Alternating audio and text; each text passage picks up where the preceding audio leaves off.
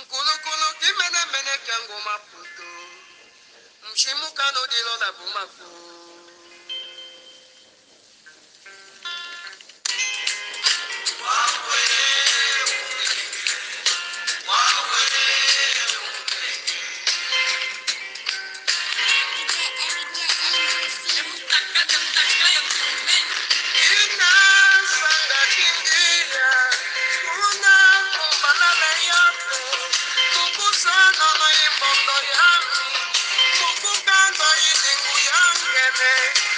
wawe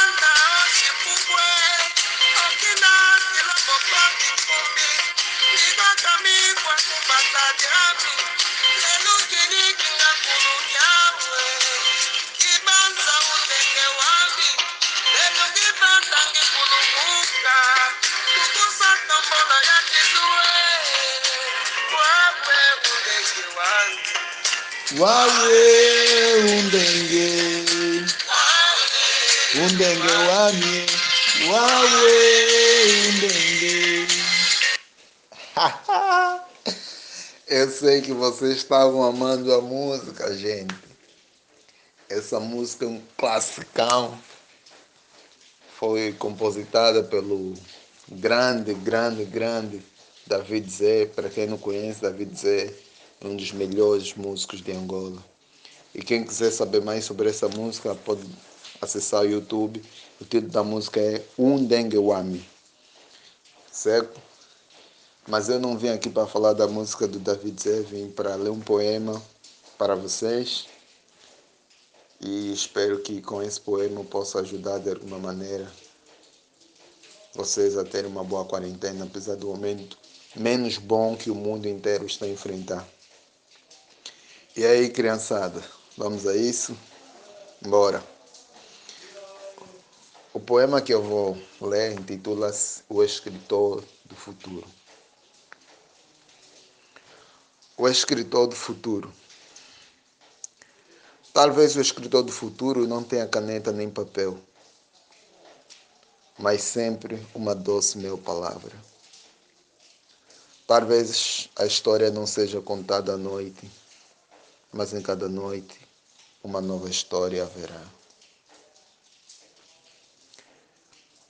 Talvez o escritor do futuro não seja como queiras, não seja o que esperas, nem ele sabia que era. Talvez a história não seja contada à volta da fogueira e seja escrita pelo pulso de um simples. Não sei se posso chamar poeta. Poeta não sou. Só escrevo para dizer o que sou. Para registrar minha passagem nesse lugar que historicamente jamais estou, mas de que sempre fui. Nunca me omiti. A palavra, antes de ser escrita, foi falada e tudo começou na África. Gente, corpos não definem o escritor do futuro. Talvez o escritor do futuro não venha de um bairro nobre. Talvez venha de uma favela ou um outro lugar pobre. Meia palavra basta para um atento ouvido. E mais do que isso, não digo. E aí, amigo? Quem é o escritor do futuro? Você. A criança de hoje é o adulto que vai ser. A poesia brota onde quiser. A poesia não tem cor como o vento, é incerto como o tempo. Vem quando quer, basta um coração por perto para o acolher.